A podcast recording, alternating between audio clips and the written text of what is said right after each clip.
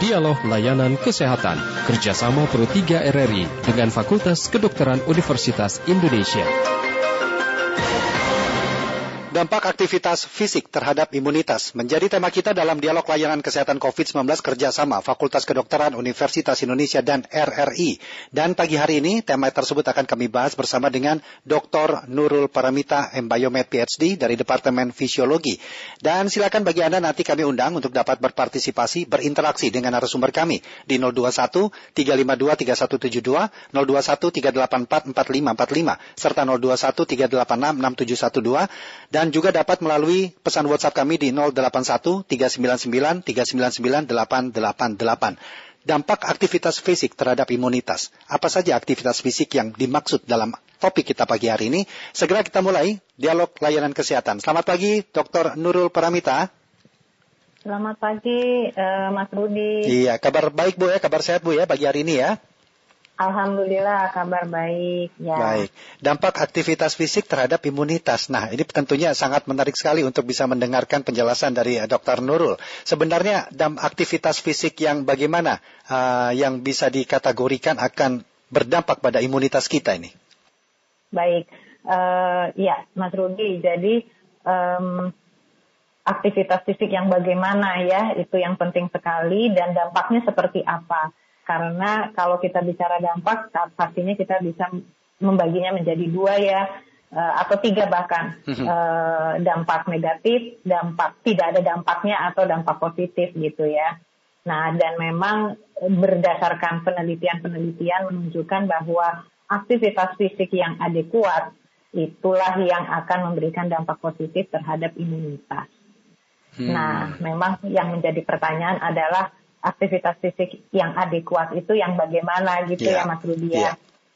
Ya, jadi uh, penelitian menunjukkan bahwa yang pasti adalah uh, kalau kita melakukan aktivitas fisik, maka itu akan lebih baik daripada kita tidak melakukan aktivitas fisik sama sekali. itu sudah jelas ya. Kemudian uh, semakin banyak kita melakukan aktivitas fisik akan semakin berdampak positif terhadap imunitas. Hmm. Jadi uh, dampak itu segera kita rasakan setelah kita melakukan aktivitas fisik dan ada juga dampak yang long term. Jadi setelah kita melakukan aktivitas fisik yang adekuat secara teratur yeah.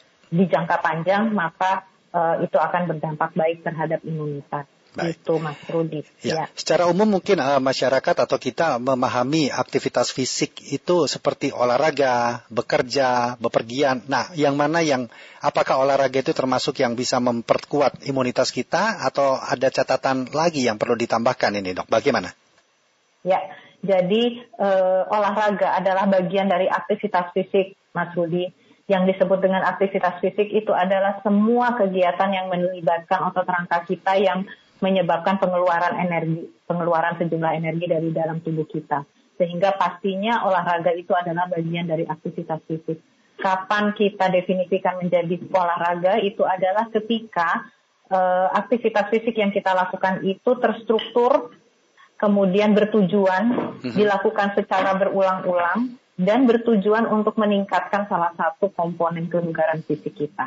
Nah, itu kemudian uh, masuk ke dalam definisi olahraga. Yeah. Tapi sebenarnya aktivitas fisik bukan dalam bentuk olahraga. Kalau hmm. kita lakukan secara teratur dan dalam intensitas yang adekuat, maka sebenarnya itu pun sudah berdampak pada imunitas, sudah akan memberikan dampak positif pada imunitas kita. Yeah.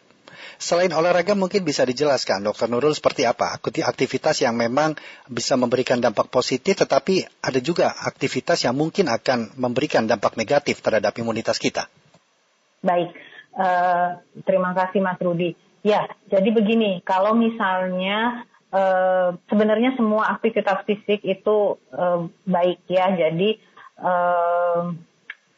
tidak perlu olahraga. Contohnya nih, Mas Rudi, misalnya kita uh, pergi ke kantor atau ke kampus, kemudian uh, acara kita berada di lantai tiga atau lantai empat. Yeah. Nah, kita memilih untuk menggunakan tangga mm-hmm. daripada naik lift gitu ya, sehingga kita melakukan aktivitas yang lebih banyak dibandingkan dengan aktivitas fisik kalau kita naik lift mm. tentunya. Ya, yeah. itu adalah uh, contoh di mana kita bisa meningkatkan aktivitas fisik kita. Atau ketika kita uh, mau membeli sesuatu dan kita tidak memilih menggunakan aplikasi gitu ya misalnya tapi kita memilih untuk ya untuk berjalan keluar ke warung terdekat berjalan kaki. Nah itu juga aktivitas fisik. Atau uh, misalnya kita ingin membersihkan rumah kemudian Uh, sekarang kan banyak tuh robot-robot vakum ya, Betul. tapi kita memilih ah saya tetap mau manual saja membersihkan rumah gitu ya, tidak menggunakan sesuatu yang uh, elektronik gitu. Yeah. Nah itu juga, nah ya itu juga bisa uh, sebagai aktivitas fisik buat kita. Ya, artinya ya, aktivitas akan... fisik itu tidak harus seperti olahraga pada umumnya, tetapi bagaimana kita me, ya me, memiliki waktu untuk menggerakkan anggota tubuh kita, begitu dok ya? Betul betul Mas Rudi. Uh, karena begini, uh, masalahnya adalah kegiatan kita sehari-hari zaman sekarang itu sangat bisa diefisienkan uh, dengan segala macam alat-alat elektronik ya dengan iya. teknologi yeah. gitu yeah. ya.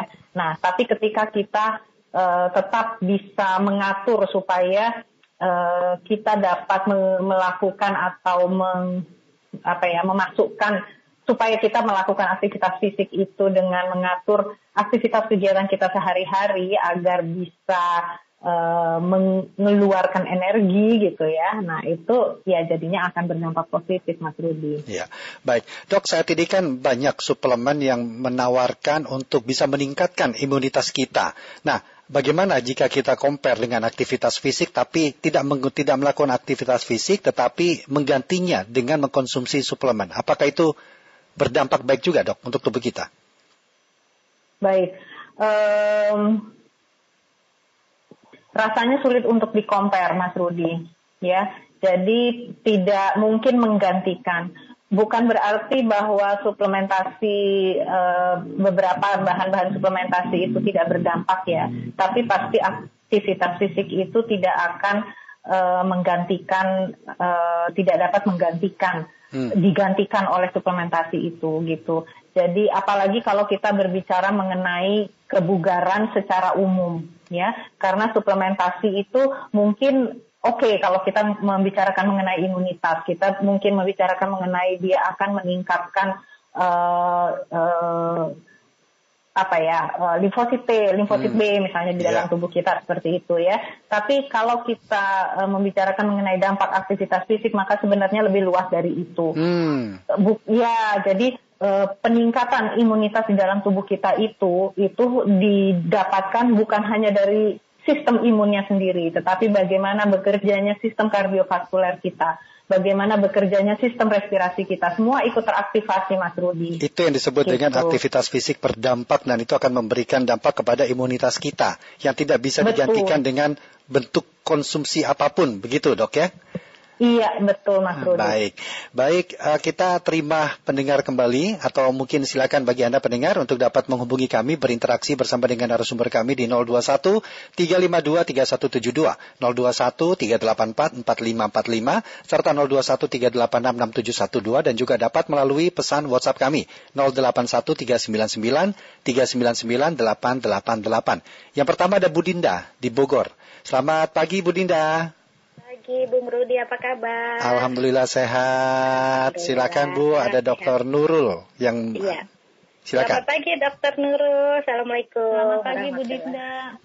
Salam sehat ya dok, Bung Rudi dan tim Indonesia menyapa. Terima kasih. Uh, pagi ya. ya. Uh, dok, uh, apa ya. ada apa ada bedanya? Contohnya seperti ini dok. Kita uh, jalan kaki, niatnya berolahraga tapi jalan kaki kaki untuk membeli sesuatu misalnya, tapi yang jaraknya kurang lebih 200 meter. Maksudnya begini, bukan sengaja kita berolahraga jalan kaki, tapi sambil uh, ada keperluan sesuatu, tapi kita berjalan kaki dengan jarak yang sekian ratus meter begitu. Hmm. Apakah itu uh, manfaatnya sama, dok? Baik. Itu aja pertanyaannya. Baik, terima Ibu kasih, Dinda. Dokter, ya. terima kasih. Terima kasih. Ya, silakan. Terima kasih. Ya, silakan Dokter uh, Nurul. Pertanyaan untuk... yang baik banget ya. ya, Mas Rudi. Ya, betul sekali bahwa dia tetap akan berdampak baik. Ya, apalagi jika uh, kita lakukan menjadi sesuatu hal yang rutin gitu ya. Jadi walaupun itu sekalian gini ya untuk melakukan suatu aktivitas sehari-hari kan artinya kalau kita pergi berbelanja. Tapi kalau kemudian itu menjadi sesuatu yang rutin, apalagi kalau kemudian kita e, meningkatkan ya, jadi jalannya itu bukan e, bu, tidak jalan yang terlalu santai, tapi jalan misalnya jalan cepat gitu ya, sehingga energi yang dibutuhkan untuk aktivitas tersebut menjadi lebih tinggi, itu pasti juga akan memberikan dampak yang sama. Seperti kalau misalnya kita melakukan uh, jalan di treadmill dengan kecepatan yang cepat, hmm. apa yang yang sama dengan jarak yang sama, gitu Mas Rudi. Iya, sambil oh sudah ada pendengar berikutnya, ada Ibu Wiwi di Cilacap. Selamat pagi Ibu Wiwi. Selamat pagi Mas Rudi, selamat ya. pagi menjelang siang Ibu. Assalamualaikum warahmatullahi wabarakatuh. Waalaikumsalam warahmatullahi wabarakatuh. Silakan Bu Wiwi. Usia saya sudah 67 Ibu, tapi saya masih selalu olahraga. Tapi olahraga saya malam. olahraga malam. Kalau dulu pagi jam 5, pulang jam 6, jalan mengitari uh, Kabupaten Cilacap. Tapi sekarang ya. udah 67, jadi saya apa di rumah olahraga sambil minum jamu sambil rokok, Bu. Hmm. Tapi saya berharap Ibu, Mas Rudi, dan saya juga tuh ya. akan selalu diberi kesehatan. Baik. Iya. Assalamualaikum. Terima kasih. Waalaikumsalam warahmatullahi wabarakatuh. Ya, kita tampung dulu ya, Dr. Nurul. Ada ya. pendengar berikutnya ada Pak Udin di Boyolali. Selamat pagi Pak Udin. Pagi. Assalamualaikum warahmatullahi wabarakatuh. Waalaikumsalam warahmatullahi wabarakatuh. Silakan Pak Udin, apa yang ingin ditanyakan? Ya, Ibu Dr. Nurul. Uh, apa apa bedanya orang yang suka yang suka olahraga dengan yang orang tidak suka olahraga misalnya orang yang suka safari jogging dengan orang yang tidak hmm. suka olahraga sama sekali terima kasih baik terima kasih Pak Udin di Boyolali silakan dokter untuk bisa baik. menjawab dari dua pertanyaan tadi kalau Bu Wiwi suka olahraga malam artinya memang adakah manfaat yang berbeda jika kita melakukan pagi dan malam mungkin itu arahnya ke sana dan ya. Pak Udin juga silakan Baik, terima kasih Mas Rudi. Uh, untuk apalagi spesifik terhadap dampaknya untuk imunitas tubuh tidak ada perbedaan kapan pun juga kita melakukan olahraga di malam hari ya. Yang penting kita perhatikan tentunya adalah apalagi kalau kita lakukan olahraga di malam hari di um, luar ruangan ya, itu kan sudah gelap dan keamanan itu yang harus mungkin diperhatikan. Untuk dampaknya sendiri tidak ada bedanya sebenarnya uh, baik sekali jika memang waktunya malam hari dan kita menyempatkan untuk melakukan olahraga di malam hari. Ya. Uh, ya, kemudian untuk yang kedua apa sih dampaknya bagi uh, kita kalau misalnya kita tidak aktif? Ya, jadi berbagai penelitian sudah menunjukkan hmm. bahwa inaktivitas itu merupakan uh, salah satu yang akan meningkatkan risiko uh, kematian dini gitu ya. Jadi kalau dari uh, apa namanya penelitian epidemiologi menunjukkan bahwa inaktivitas itu termasuk akan meningkatkan risiko seseorang untuk lebih cepat mengalami kematian dari berbagai sebab. Begitu Mas Rudi. Yeah. Ya, jadi dan kemudian dengan kita melakukan aktivitas fisik secara reguler dan teratur itu akan menurunkan risiko kita mengalami penyakit-penyakit um, degeneratif seperti diabetes, hipertensi, penyakit jantung, itu risiko kita mengalami kejadian tersebut akan menurun.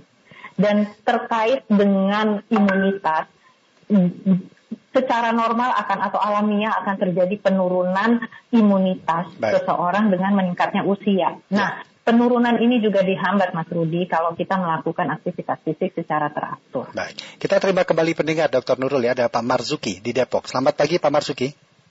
Pagi Bung Rudi, Assalamualaikum. Ya. Waalaikumsalam warahmatullahi wabarakatuh. Silakan. Dokter, pagi Bu, saya mau nanya begini Bu.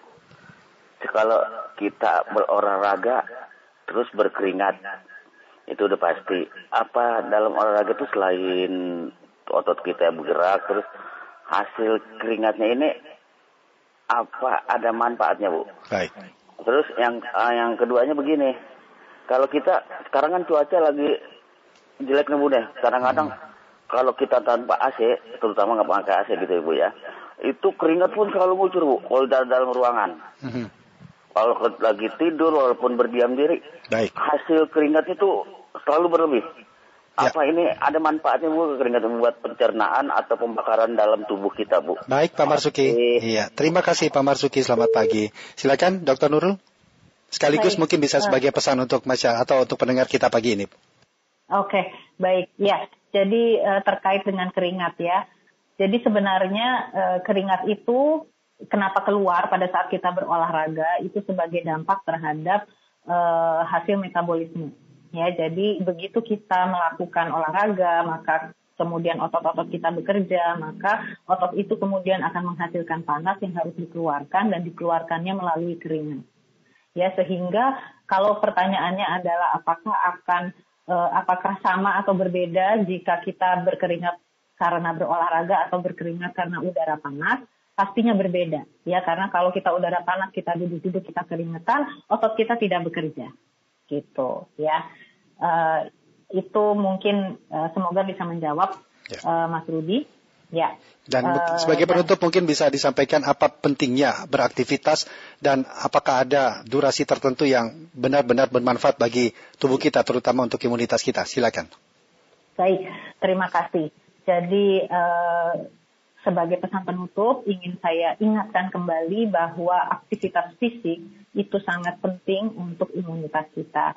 Terkait dengan durasi, maka sebenarnya yang paling aman adalah jika kita melakukan sesuai dengan rekomendasi dari WHO, yaitu kita melakukan aktivitas fisik dengan intensitas yang sedang 150 menit dalam seminggu ya atau kalau kita perharinya kita bagi 30 menit maka kita melakukan aktivitas fisik intensitas sedang 30 menit 5 hari dalam seminggu seperti itu Iya. ya Eh, kalau misalnya kita melakukan aktivitas fisik intensitasnya tinggi, maka kita harus berhati-hati terkait dengan imunitas ini. Kita harus menyediakan waktu istirahat untuk tubuh kita. Karena kalau kita melakukan aktivitas fisik intensitas tinggi, imunitas kita bisa turun dulu sebentar.